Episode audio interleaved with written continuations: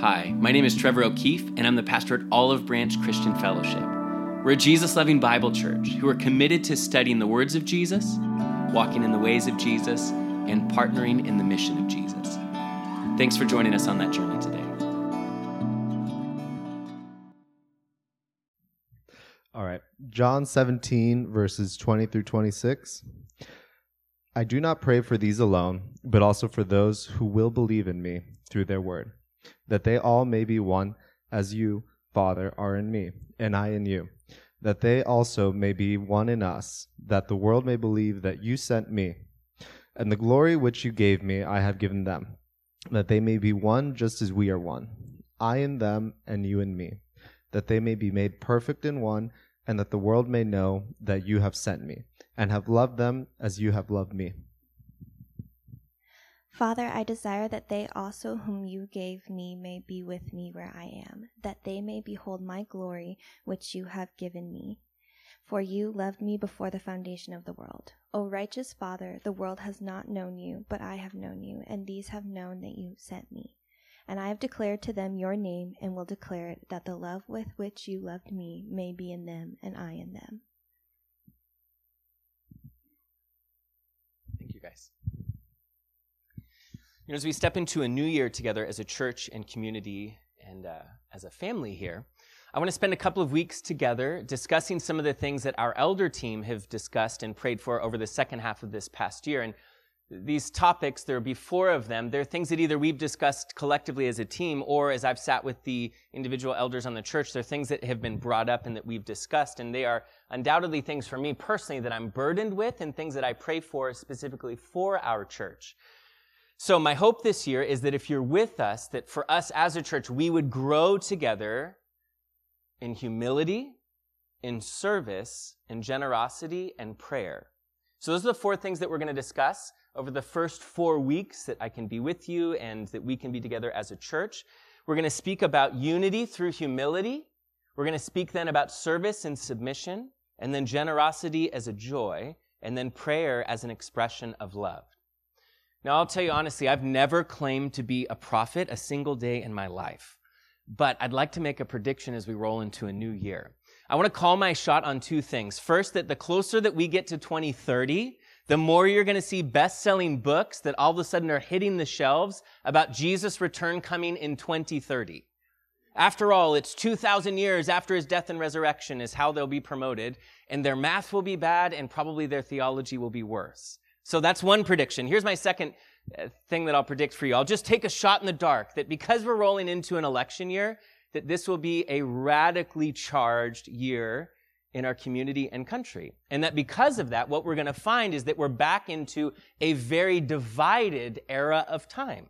That that's what this, this year will look like, I think, for us as a country, that it'll be a very divisive year and in communities even like ours, even in families around tables. Stretching from the East Coast to the West, that it will be a time where people fe- feel the intensity of the division that will exist around us. So, because of that, I've placed our discussion as we're rolling into this series about growing together, I've placed our discussion on unity as the first of the series because I believe it's potentially the most pressing and timely discussion for us to have. Now, I want to remind you as we begin then why unity even matters to us. And our reason is found right in that passage that was just read to you. Jesus' own words in John 17. You know, for many of us, when we think of the Lord's Prayer, we begin to, in our own minds, recite probably a prayer from Matthew chapter 6, where you remember that Jesus said, Our Father in heaven, hallowed be thy name. Your kingdom come, your will be done. We know the prayer, but really it's not necessarily the Lord's Prayer. It's more specifically the Lord's Prayer that he taught the disciples. It really is the disciples' prayer, something that Jesus used to teach us how we ought to pray. But if you want to find the moment in time where you see the Lord praying and sharing his own heart and his own deepest desire in prayer, you find it here in John 17. It's why it's been pointed out by many scholars and preachers alike throughout the ages that this is the true Lord's Prayer because it's not Him teaching you to pray, it's Him praying for you. See, in John 17, Jesus is recognizing that His hour, as He's talked about throughout the gospel, His hour has finally come. That hour has come for him to suffer and for him to endure all that he came to endure on a cross. That's what he's saying. So Jesus, because he's aware that that hour has finally arrived, that it's time for him to suffer in our place, he begins to pray and he prays about three different things. The first is for himself that he and the Father would be glorified as he would step forward to suffer, and that many would find eternal life in believing and embracing him and his true identity that would be revealed in his suffering and in his resurrection. But he doesn't just pray for himself, he then prays for the first century disciples who are around him, praying that the Father would keep them, he says in John 17, or other translations say protect them. And the specifics of that prayer were not merely a request to keep and protect them from their enemy, the devil. No, he actually is praying that God would keep and protect the unity that existed within them. That was his concern. But then Jesus' mind goes to a third thing, a third topic that he prays for, and it's future followers of Jesus. It's you and I that he prays for. Don't miss this. He's praying for us. And what he prays for us is that we would be unified. Look again at verse 20. I do not pray for these, speaking of his disciples that were present in that moment with him, but also for those who will believe in me through their word. That's you and I. That they also may be one as you, Father, and me, and I in you, and that they also may be one in us, that the world may believe that you have sent me. My goal today in talking about unity with you, that we're striving for unity through humility, my goal is to observe three simple things. And the first is even more clear than it is simple in what Jesus teaches here in John 17. The first thing is this, and if you're taking notes, I'd love for you to write this down. It's that unity is the desire of Jesus for his church. The first thing, and it's so important, I know it's so simple and it's so clear, but it's that unity is the desire for Jesus for his church. And this is true for our church, and it is undoubtedly true for the capital C church. The universal church throughout the ages that exists, that makes up every follower of Jesus, that lands in every independent church. You see, without a doubt, we have a part to play in preserving unity in the capital C church by choosing grace and patience toward those who might worship differently than us, or teach differently or even think differently than we do. But those people are still included and counted as members of the capital C church. It means that we need to be careful to only condemn in other quote unquote Christian churches what scripture specifically clearly marks as essential that they have discarded. And to make sure that we're not just going after our own preferences or convictions on secondary, tertiary issues. But I'd argue that our role in preserving unity in our church is even greater. Please hear me. Christian unity is far removed from images of uniformity. Don't picture everyone needing to look alike or dress alike or think alike or prefer the same style of music or rooting for the same sports team or even voting for the same candidate. It's not uniformity we're after. Unity is not that. It's not uniformity. It's a loving commitment to Jesus and to one another in the midst of our diversity. As we've said often here and prepare to hear it even more in, in the coming years, especially as we roll into a time that I do think will be very divisive. As we've said often, our church should look a lot like the DMV. It really should but with a smile on its face. Because while the DMV is a melting pot for people of all races and ages and walks of life, they're all in one room just to suffer. That's why they're there. While we come here into this room every week of all races, ages, opinions, preferences, and walks of life, we come here into this room to celebrate, not to suffer. That's the difference. And I'm convinced that there's two different ways for us to discuss unity one way is just to talk about unity, and the other would be actually to look at the things that divide us. But I'll tell you, that's dangerous. It's much safer just to say, let's talk about unity and forget all the things that could divide us. Because to even talk about them can be dangerous and cause people to divide. But I think it's the way that we ought to do it. I don't think you build unity simply by talking about unity. I think we do it by graciously addressing the things that could divide us and with humility holding on to them, choosing to hold on to them with such an open hand that they are easily released. So if you're getting nervous already about where this might go, I want you to know that my goal today is not to roll a bunch of grenades into a crowd of people and wait to see what happens. My goal is to humbly challenge all of us, myself included, as a church. To humble, humbly ask us to choose humility this year and to choose to pursue unity together. Now, if I do offend you, I'm available. I don't hide. You can come and talk to me and I'd love to chat. But what I want to take some time to do today is to embark as we begin on a little bit of a thought experiment together with you. So get comfortable as we choose to do this and don't set your standard or expectation very high. You're already seeing buckets out and you're like, wow, something creative. No one's ever accused me of being creative. So don't get too excited. You know, as a, as a chaplain with the local uh, first responders, the fire department, I often get to watch these firefighter paramedics show up on the scene of an accident and triage the scene.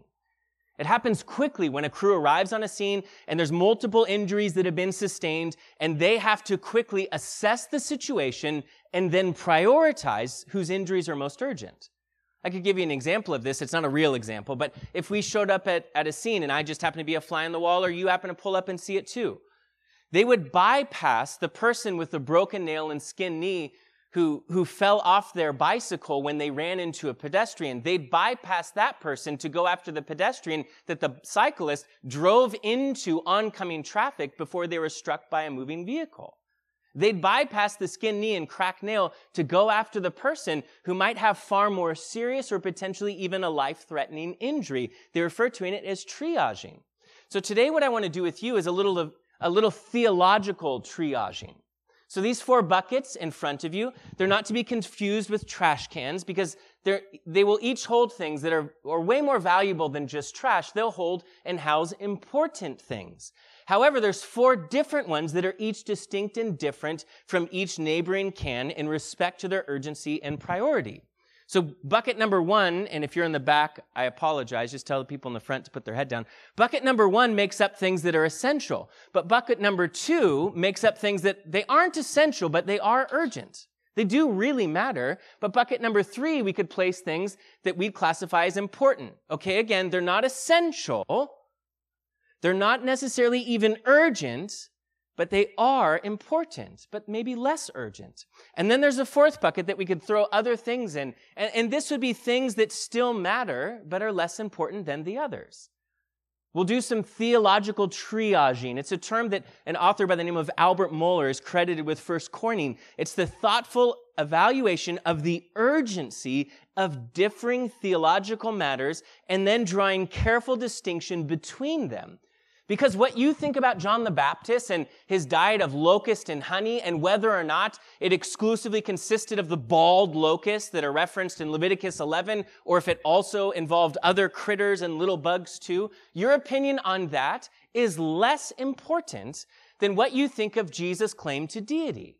Because what you think of Jesus' claim to deity could have catastrophic implications and theologically could be a matter of life and death. So to triage that is to make sure that we set them as two separate categorical entities, and one would land in, in a far more urgent or even essential category, where the other one is something that, well, I mean, I guess it matters, but it really matters far less than these other things. Now, maybe as soon as we're already even beginning to talk about this, maybe you're already a little suspect and wondering, like, is this even right? Like, is this even bi- biblical thinking or a correct or proper way to engage with theology? After all, how could some issues of theology be less important than others?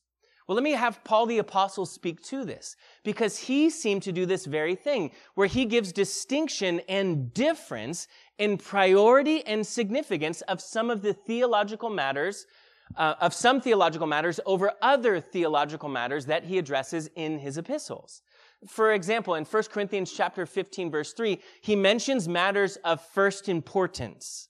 We'd place these in the essentials bucket, which he mentions as the authority of scripture, the death of Jesus for our sin, and his uh, subsequent burial and resurrection according to the scriptures prophetic foresight.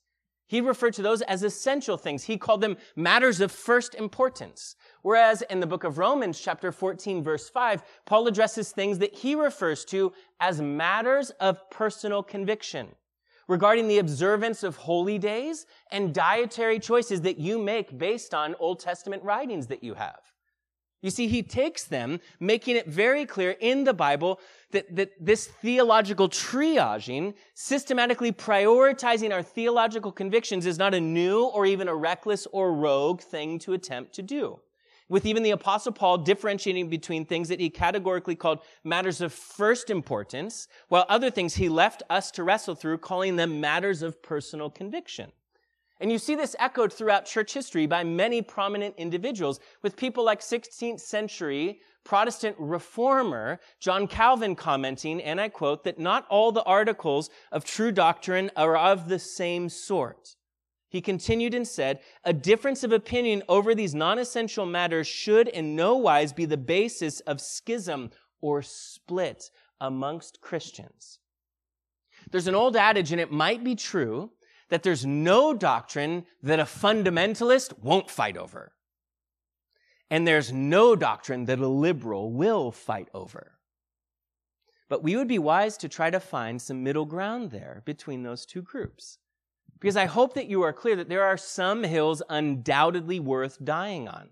In fact, followers of Jesus throughout the ages have literally become martyrs over some of those things, being willing to die on some of those hills. However, we need to be equally clear on the fact that there are many hills that are not worth dying on. I mean, make no mistake, the gospel, it's complex because it holds both truth and grace within it. And we then are expected to hold it both with truth and with grace. And knowing how to do that is complicated for each one of us, myself included. I read a pair of books at the end of this last year that highlighted this very thing that we're talking about, both of which I'd happily recommend to. The first is Don't Hold Back by David Platt, and the second is entitled Finding the Right Hills to Die on by Gavin Ortlund, uh, which is actually out on our updated resource table that you can take a look at today. Um, but what I want to do is let's do some theological triaging for a couple of minutes. Let's talk about the first bucket. This was what we'd classify as these are the essential things to the gospel itself. Without them, there is no good news.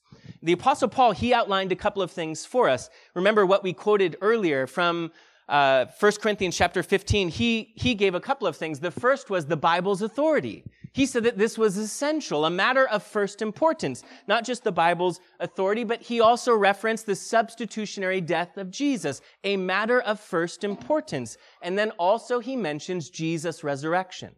But we know that there's more than just that. We could add other things too. We know that without the consequence for sin, then there's no need for a savior. And that throughout the Bible, from the beginning to the end, sin is referenced and its consequence and our need for a savior. So the consequence of sin would need to be essential. Salvation by grace is something that you see specifically the apostle Paul fight for as an essential, as well as the book of Galatians should come to mind for you, justification that comes by faith beginning with Abraham all throughout the ages. This is essential. Things like the hypostatic union, or even we could throw the Trinity inside of this bucket. These things are essential. Now here's the thing. Some people might not be able to fully articulate these things. They may grow in the knowledge and understanding of these essential things over time. Picture the thief on the cross. I don't know if Jesus said, Hey, before I tell you today you'll be with me in paradise, I need you to break down the Trinity. Do you get it? I don't think he'd need to do that any more than someone maybe even here who, who might believe in Jesus, but not, not, might not even know what it means when I read the titles hypostatic union. Your mind went with a big question mark going, what in the world is he talking about? All it means is hypo, it means the, the substance that Jesus is made of. It's speaking of Jesus. It's a theological term that speaks of the dual nature of Christ, that he was fully man and yet fully God. However, if you don't quite know or have a grasp on these things, it does not mean that you would be excluded from salvation. But if someone were to reject and deny these things, these core theological doctrines, these things Paul said were really of first importance, then we could believe that you would be excluded from Christendom. Because these first bucket issues represent first rank doctrines. They are essential to the gospel itself. Without them, the good news is not what God has intended it to be. And it's really not that good anymore if those things are removed. Now, the admonition that Jude gives us in Jude 3, it ought to ring in your ears right now, where Jude writes, Although, he says, I was very eager to write to you about our common salvation, I found it necessary to appeal to you to contend for the faith that was once for all delivered to the saints. My friends, there are hills to die on, and there are things that are found in that first bucket. But what about a second bucket? They would consist of urgent matters that are not essential. They are less than essential to the gospel. The gospel can still exist even if we have differing opinions on this. But please hear me. These urgent theological issues, they will not keep someone from belonging in the kingdom. They may, however, draw a line between the church, this church and community, and the next one. This is issues why, this is issues that basically form why there are different kinds of churches that follow Jesus, that aren't divided on the essentials, but are still divided on urgent matters. We could do, use things as an example like spiritual gifts is a reason why different churches exist in different places because they have different convictions about the expression of spiritual gifts. And even some who'd say, well, we don't even believe that there are. They would call themselves cessationists, that they've ceased. Whereas we are continuationists. We believe that the gifts continue to New Testament saints. How about church governance? The way that the church is governed would make up different reasons why different churches exist, with some being governed by a congregation, some being run by a pastor, some being led by elders like we are, and some tipping their cap to the Vatican where they get uh, direction for how they will be run. It's also issues of gender and gender roles, even within the church and within theology, are reason, reasons why different churches exist in different places. And as silly as it might sound to you or to me in a non denominational setting, communion and baptism create massive dividing lines throughout the church, throughout church history, which may seem silly to us, but is less silly to other places. I have a friend, he was going through Presbytery, and for him, he, in order to be ordained as a Presbyterian minister, he had to sign on a document saying that he believed in pedo baptism versus credo baptism. Pedo, think of pediatric baptism, child or infant baptism versus credo. I'm making a creed. I'm making a profession of faith, and that's why I'm bapti- baptizing somebody. Whereas for us as a church, we don't practice infant baptism. We look instead and believe that if someone makes an, a profession of faith, then they should be baptized. That's why we do it. And if you're curious, sprinkling versus full submersion, because other churches divide on that line, we think that the Bible tells us, even commands us to be baptized, but is not prescriptive in the manner that we do it. So we do practice full submersion when possible. But even this last year, one of our elders baptized an elderly woman who was not physically able to get into a body of water by simply sprinkling her and praying with her in that moment, which I think is a beautiful thing. And other people would say, throw him out of the church for that. Now, these are second bucket issues, though. Yes, they're important. Some would even call them urgent. However, they're not essential. Where to have differences of opinion is the dividing line based upon whether or not you are in the kingdom or out of it. This is why these issues are not a part of our own church's statement of faith. They are instead listed on our website under ecclesiology and convictions. The way that we function as a church and our convictions as a church. Because we believe that your adherence to these things or agreement upon them should not be the dividing line as to whether or not you're in or out with us. We do believe that it's important that you know where our convictions lie so that you know uh, your own comfort level on these things. But this is not a dividing line where we say, if you're not believing this, then we don't count you as, as one of us. But these are not essential issues. So we don't expect you to agree to them or to sign on the dotted line for them. Can I tell you, this is also why we do a community Good Friday service with three other churches. Because we don't disagree on essential issues. We do, however, with those churches have very different convictions on these second and third bucket issues the way that they have their churches set up for, to be governed, the way that they emphasize and, and emphasize and exercise spiritual gifts looks very different than we do. And whether they are egalitarian or complementarian when it comes to gender roles in their church are things that we differ opinion wise, but that doesn't keep us from gathering with them to worship. We might have a different church from them because our convictions look different, but yes, we can worship because the essentials are the same. Remember, please, we might exist in different churches because of those differences of opinion, but we still celebrate that we are a part of the same family of God and same body of Christ. Okay, now how about this third bucket though? It would consist of things that we would call important theological matters. They should probably, though not, merit separation or division over. Remember, essential, urgent, and these things are important, but they're far less urgent.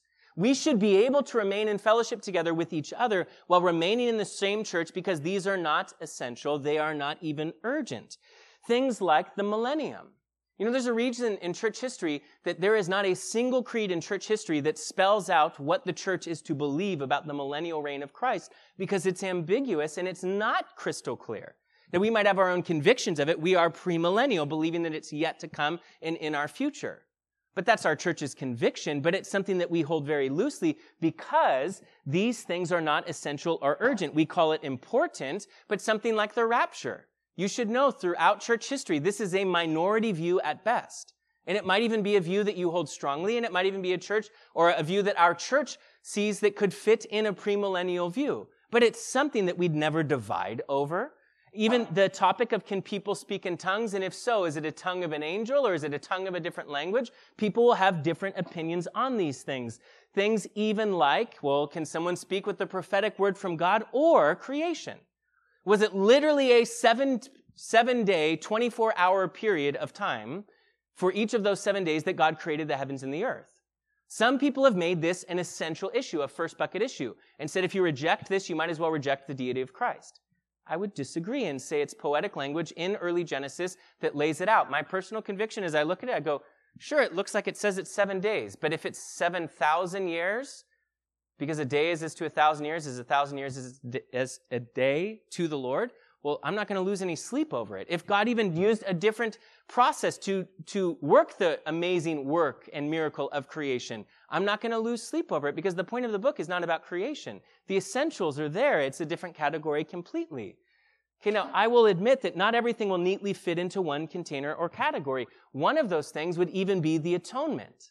The atonement, it clearly belongs in the first container as an essential doctrine that Jesus atoned for our sins at the cross, making a way for us to be reconciled with God.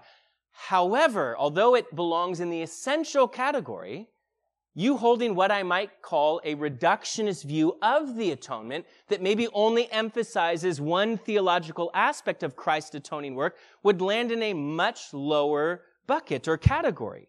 I might feel that it's important, but not essential, that you embrace a full view of Christ's atoning work at the cross. That would include Christ, the exemplar, who would display and exemplify the love of God for us, as Romans 5 8 says.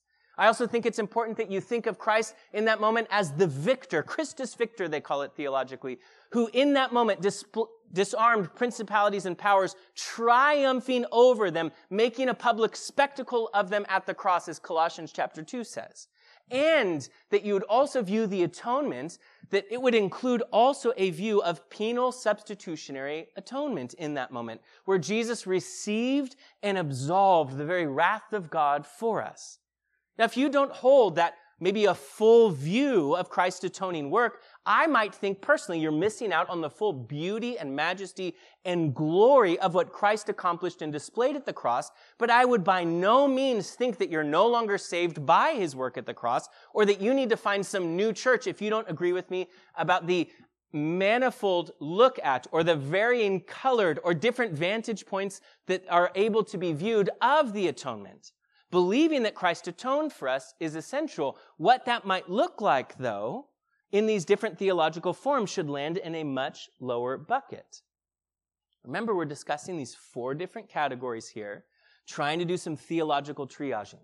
And we've got one bucket left. And it would consist of things that I'm not saying they're worthless to consider or to have an opinion on. I am, however, suggesting that it would be foolish to divide over differences of opinion over this over these sorts of things that would land here. Oh, these things still do matter, we'd call this bucket, but they don't matter enough to divide over.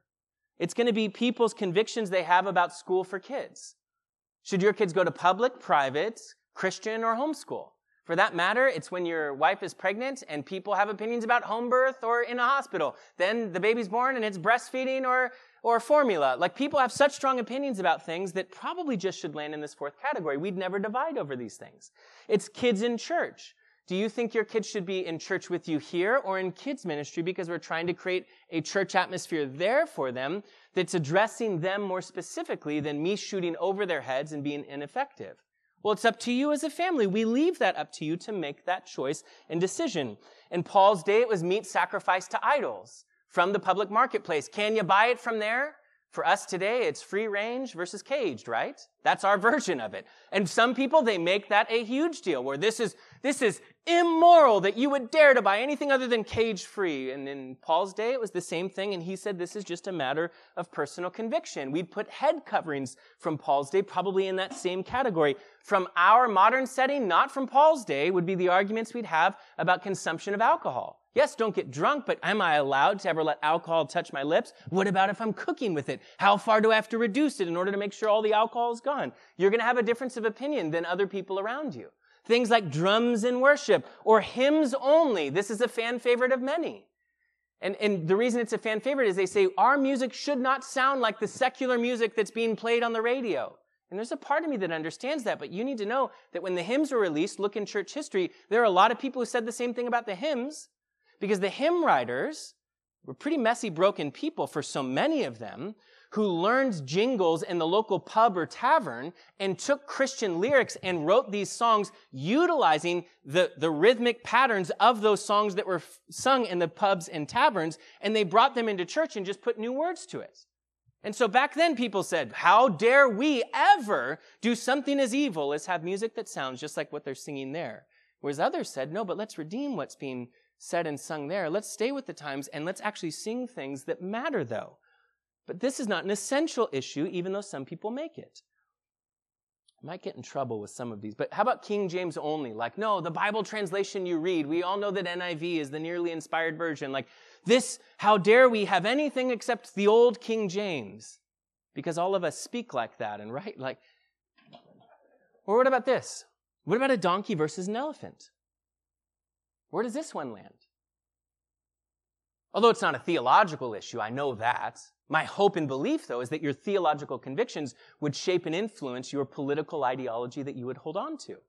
As I would also hope that it would be true about your convictions about the poor and the homeless among us, or about the immigrants who head our direction, or the treatment of the unborn. I hope all of that is shaped by your theology.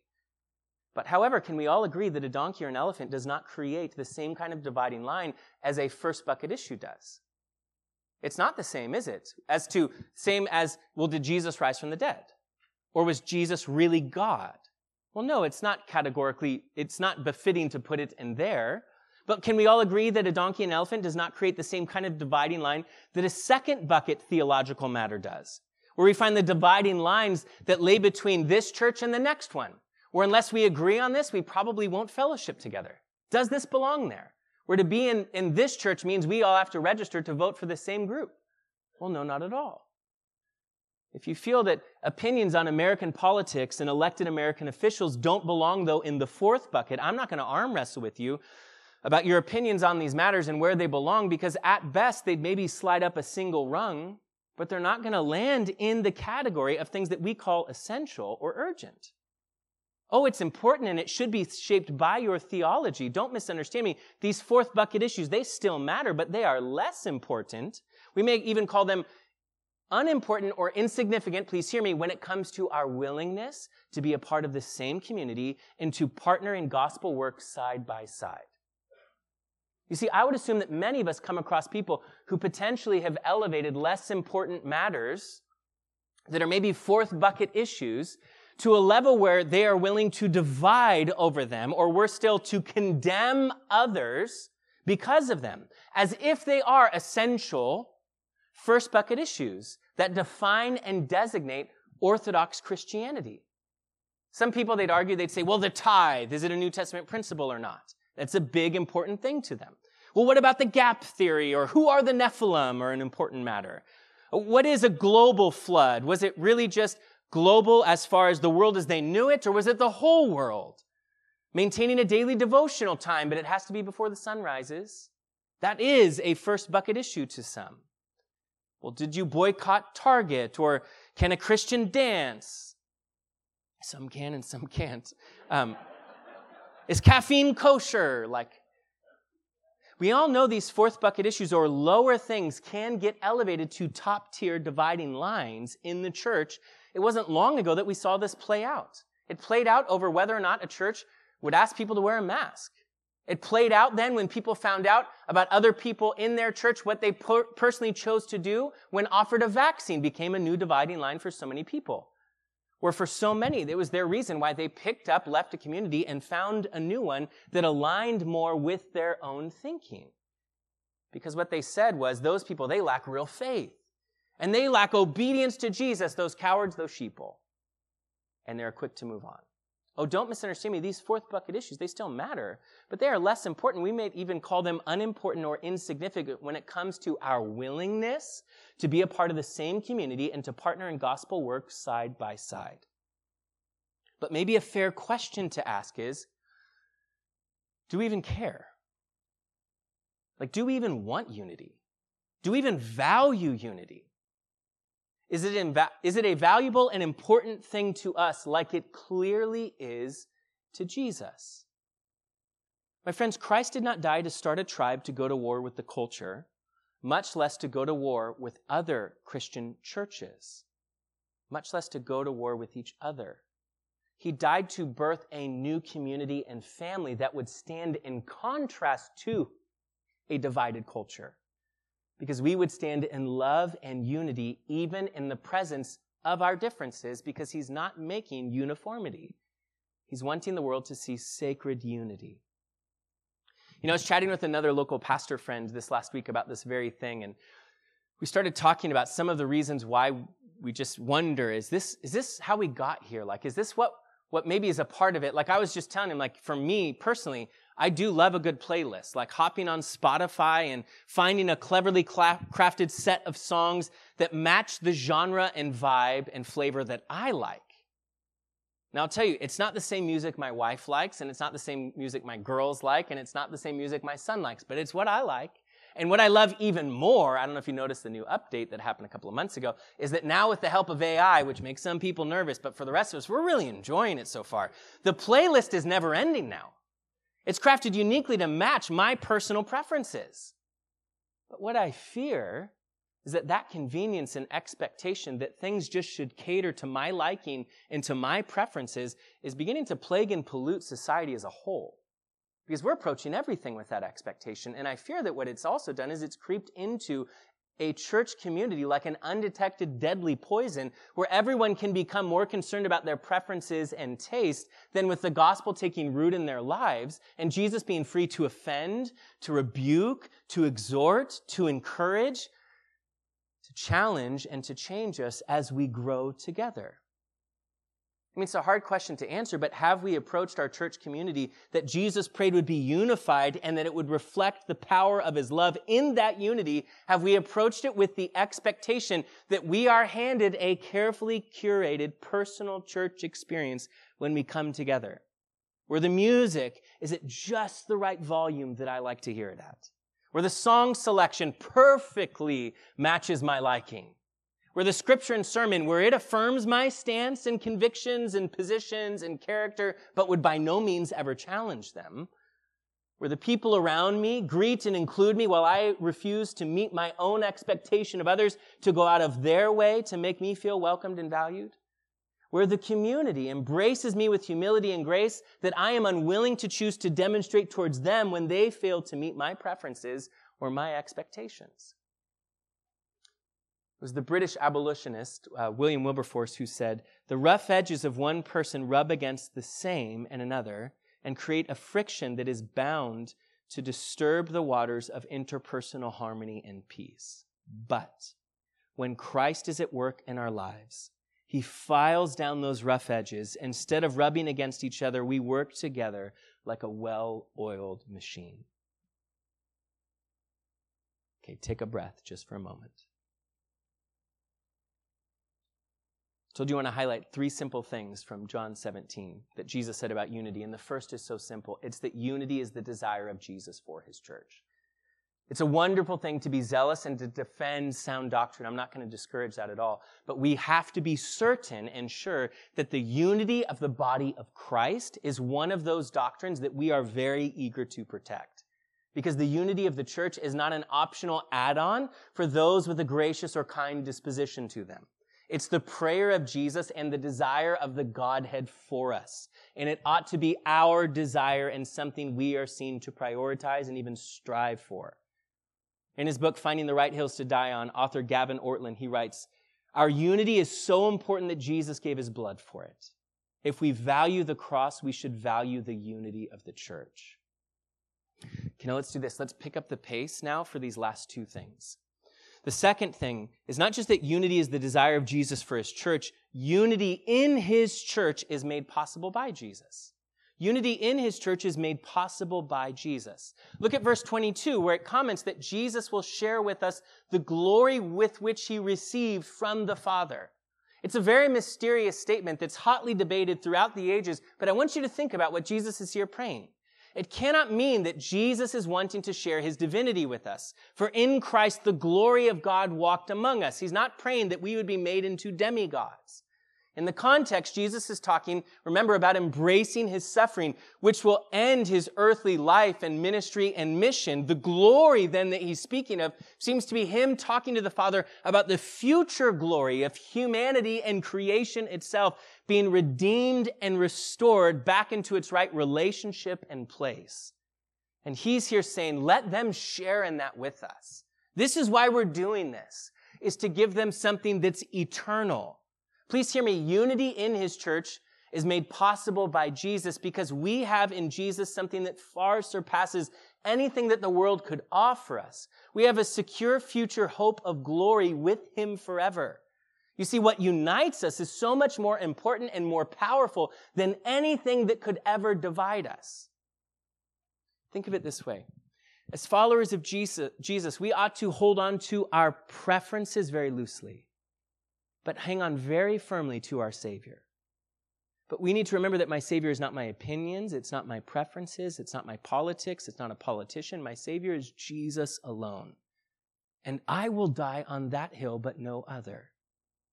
Which is why I can remain in relationships with people who think different from me, who vote and parent and spend their money different from how I do, who prefer a different worship style or preaching approach than I do. I can remain in loving relationship even with those low life people, those low life forms who say that they bleed Dodger blue and wear blue ball caps with an L and an A on them. I can even love them and put up with them because it'd be silly for me to take a third or fourth bucket issue and treat it like an essential first bucket dividing line. Remember, please, the beauty of the gospel of God's grace, his unmerited favor that he's given us, is that it frees us from the pressure to earn and win the approval of others, even of God. As I've told you before, the amazing aspect of the gospel, an amazing aspect of it, is that it leaves us both humble, which is what we need to be unified, and confident. It's probably some unoriginal thought that's like a regurgitation of a C.S. Lewis thing, but what, what he talked about is that the byproduct of the gospel's transforming light work in my life is that I am left both humble and confident. Humble because I see how sinful and broken I am, and I see what it cost God to rescue and redeem me and yet confident because I recognize that I don't have to earn or prove my value because I have a God who so loved and valued me that he would become breakable and broken for me. But void of the gospel's transforming work in, in a human's life, I cannot be those two things simultaneously. I will either be humble or confident. Void of the gospel, humble people are rarely, if ever, confident. They have a low view of themselves, but it's because they're playing a comparison game that strips them of any confidence.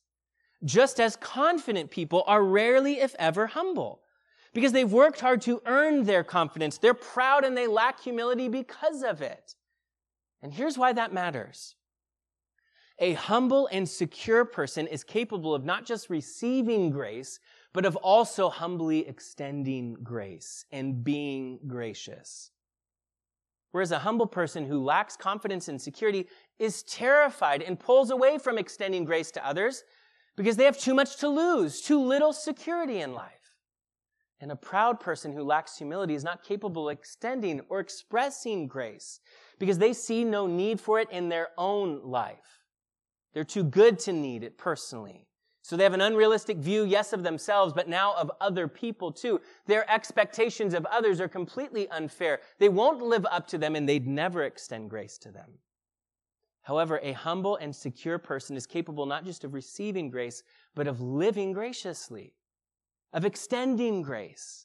Humility and security are the byproduct of Jesus' work, of the gospel's work in my life as I preach the gospel to myself every single day. And that humility and security then gives me the ability and power to not only receive grace, but to also now dispense it freely to others whom I come in contact with. You see, humility leaves me with a realistic view of my own brokenness and therefore creates a gracious view of others who I am to understand are equally in need of grace and patience just as I am. And that kind of security makes me capable of being wronged and mistreated and taken advantage of without sending me into a state of fight or flight or panic.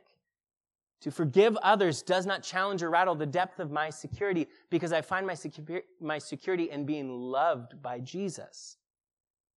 It also allows me to be confronted with my own brokenness without rattling my secure identity as a beloved adopted child of God. Oh, may I remind you today, as Jesus' disciples, we need to be careful that we're not fighting and dying on the wrong hills.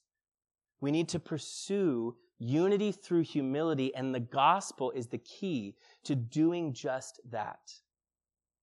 My friends, dying on the wrong hill ends up distorting our purpose and Christ's commission to us.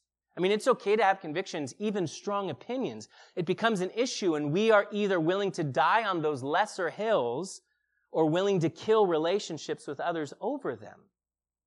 Again, quoting author Gavin Ortlund, he said, Pursuing the unity of the church does not mean that we should stop caring about theology, but it does mean that our love of theology should never exceed our love of real people.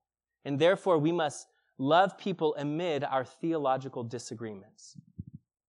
Martin Luther famously said that human reason is kind of like a drunk man on the back of a horse. He said you end up leaning one direction only to auto or correct and overcorrect and lean the other. And he said it's like watching a drunk man on a horse sway back and forth. This is human reason that what we do is we overcompensate one direction or another. So please hear me. I'm not suggesting that we swing so far to the other side of the pendulum that we become completely indifferent to theology. Clearly, the Bible is very clear that theology matters. Even the book of Acts, when the Bereans are are publicly affirmed for the fact that they searched the scriptures daily to see if what was being taught was actually true. However, what I'm appealing to you to do is to remember that you and I only have one enemy, and it's not flesh and blood, and that we can be guilty of carrying a sword into a field that's ready for harvest. Which is to say, we can quickly be guilty of having attitudes and behavior that are antithetical to the gospel. You know, it's possible this year as a church that we will need, while the culture around us is raging and divided, we're going to need to slow down and refocus on Jesus again and again and again, and maybe even reclarify which bucket things belong in. Because the secondary bucket issue should not divide us if a risen Savior unites us. And I'll confess in my own life, when I let it divide us, it's not because of a lack of intellect and ability to do this, it's a lack of humility and willingness to hold on to my preferences a little more loosely. Okay, here's where we land though. It's not just that unity is the desire of Jesus for his church, or even that unity in his church is made possible by Jesus. The third and final thing is that love and unity in his church are how the world knows that we are his and that he is real.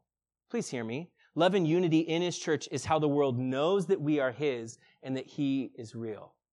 Please don't fail to see that Jesus was convinced that the unity of the church was essential to the mission of the church. Let me say that again. Jesus believed, he says it here in John 17, that the unity of the, of the church is essential to the mission of the church. Make no mistake, the stakes could not be higher. Jesus said it this way, I don't pray for these alone, but also for those who will believe in me through their word, that they all may be one as you, Father, are in me and I in you, that they also may be one in us, that the world will believe that you've sent me. Or skip ahead to verse 23 where he says, that the world may know that you have sent me and have loved them as you have loved me. When you think about it, Jesus was sure not to leave any monument in his wake. Christianity really is the only religion in the world that doesn't have a monument or a statue or a coin with the imprint of its leader's head on it. It doesn't leave anything in its wake. The only monument that Jesus would leave behind him, the only monument of Christianity is the living, breathing organism that is his church throughout the ages. In fact, if you want to close your Bible, you can, because I'll just close with this. And Kai, if you want to come up as we prepare to transition into a time of communion and approaching the Lord's table, I just want you to consider something. I want you to think about the church community that he left as his living, breathing memorial on the earth. Think back to this, this time last year, we jumped into the book of Galatians. Remember in that book that the hill Paul was willing to die on was the salvation of humanity through grace alone, that we would be justified by faith alone, not by our human efforts to earn God's favor. Paul would then, in order to defend that hill, he'd stand in clear opposition to those who came saying that these lower bucket issues regarding cultural expectations about your diet and your clothing and your hair and your hygienic practices should be elevated, they argued, to first bucket issues. That unless you first become a functional Jew, you are not a true saved individual. And Paul was willing to fight on that hill. That showdown with the Judaizers was the decision to not saddle the future of the church with the expectations of the Old Testament ceremonial law, to not elevate those cultural earmarks to first or second bucket status. And there's two things that that then implies for us that flow out of that about the future of the church. It's first that Christianity, therefore, is culturally pliable. Don't misunderstand me. Theology, essential theology of the Christian faith is unwavering. It must remain unchanged across all time in every culture. However, there's not a uniform that's passed out. There's not a vegan or Mediterranean diet that you must set aside in order to worship God. It's not some mandated day or even a time of day that we pray or worship. Do you see even in those things the uniqueness of Christianity? Because if you think of other religions, your mind should go to Buddhist monks who have the same haircut or Muslim men and women who are mandated to stop and pray at set times throughout the day, or Hindus' absence from the drive-through line at In-N-Out Burger, or a Mormon who'd ride a 10-speed bike, or an Orthodox Jew who seems to all wear a standard uniform.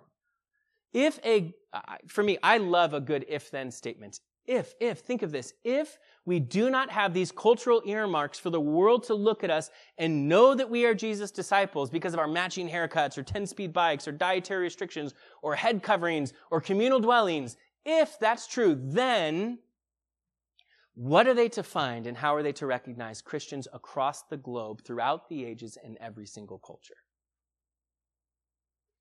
Jesus said they will know you by your love one for another. Christianity, therefore, needs to be protected from pollution of cultural traditions and standards that become expectations that shift from low bucket issues or no bucket issue and become an essential issue. We have to be very careful to not allow ourselves to begin to think or say, if you want to be a real Christian, a full Christian, you got to look like us. You got to dress like us. You got to worship like us. You got to format your gathering like us. You got to listen to a long sermon like we do. If we do not have these cultural earmarks for the world to look at us and know that we are Jesus' disciples because of our identical regimented personal lives and identical regimented public gatherings, because of our uniformity. If that doesn't exist, then what are they to find and how are they to recognize Christians throughout the ages across the globe in every single culture? Jesus said they will know you by your love for one another. And Jesus here in John 17 tells us that that love will be evident in our unity, in our love for God and our love for one another. You see, unity is the desire of Jesus for his church. Unity in his church is made possible by Jesus because of the gospel. I'm left humble enough to pursue it. And love and unity in his church are how the world knows that we are his and that he is real. What brings us together as the church is Jesus. But how will we fare in his absence? That is why Jesus prayed. We will have to keep him and his gospel in the preeminent place and position in our lives and in our church if we are to make it forward in the way that he's desired as unified. And so, Jesus, we look your direction to repent and to confess that Jesus, sometimes this is not as high a value for us as it should be. Jesus, this clearly mattered to you.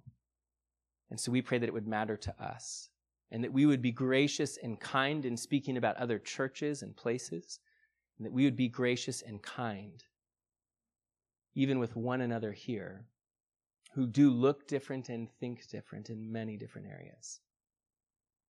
And Jesus, we're praying for your help to do this. That you, by your Spirit, would enable us to possess the humility that's needed for us to live unified, especially as we head into what will be such a divisive year. And so, Jesus, we look your direction, and when we look your direction, we see a cross, and that's why we pause to approach the Lord's table to remember what you've done for us. In Jesus' name. So, why don't we take a moment as we sing this song and just prepare our own hearts to partake of the elements of communion together?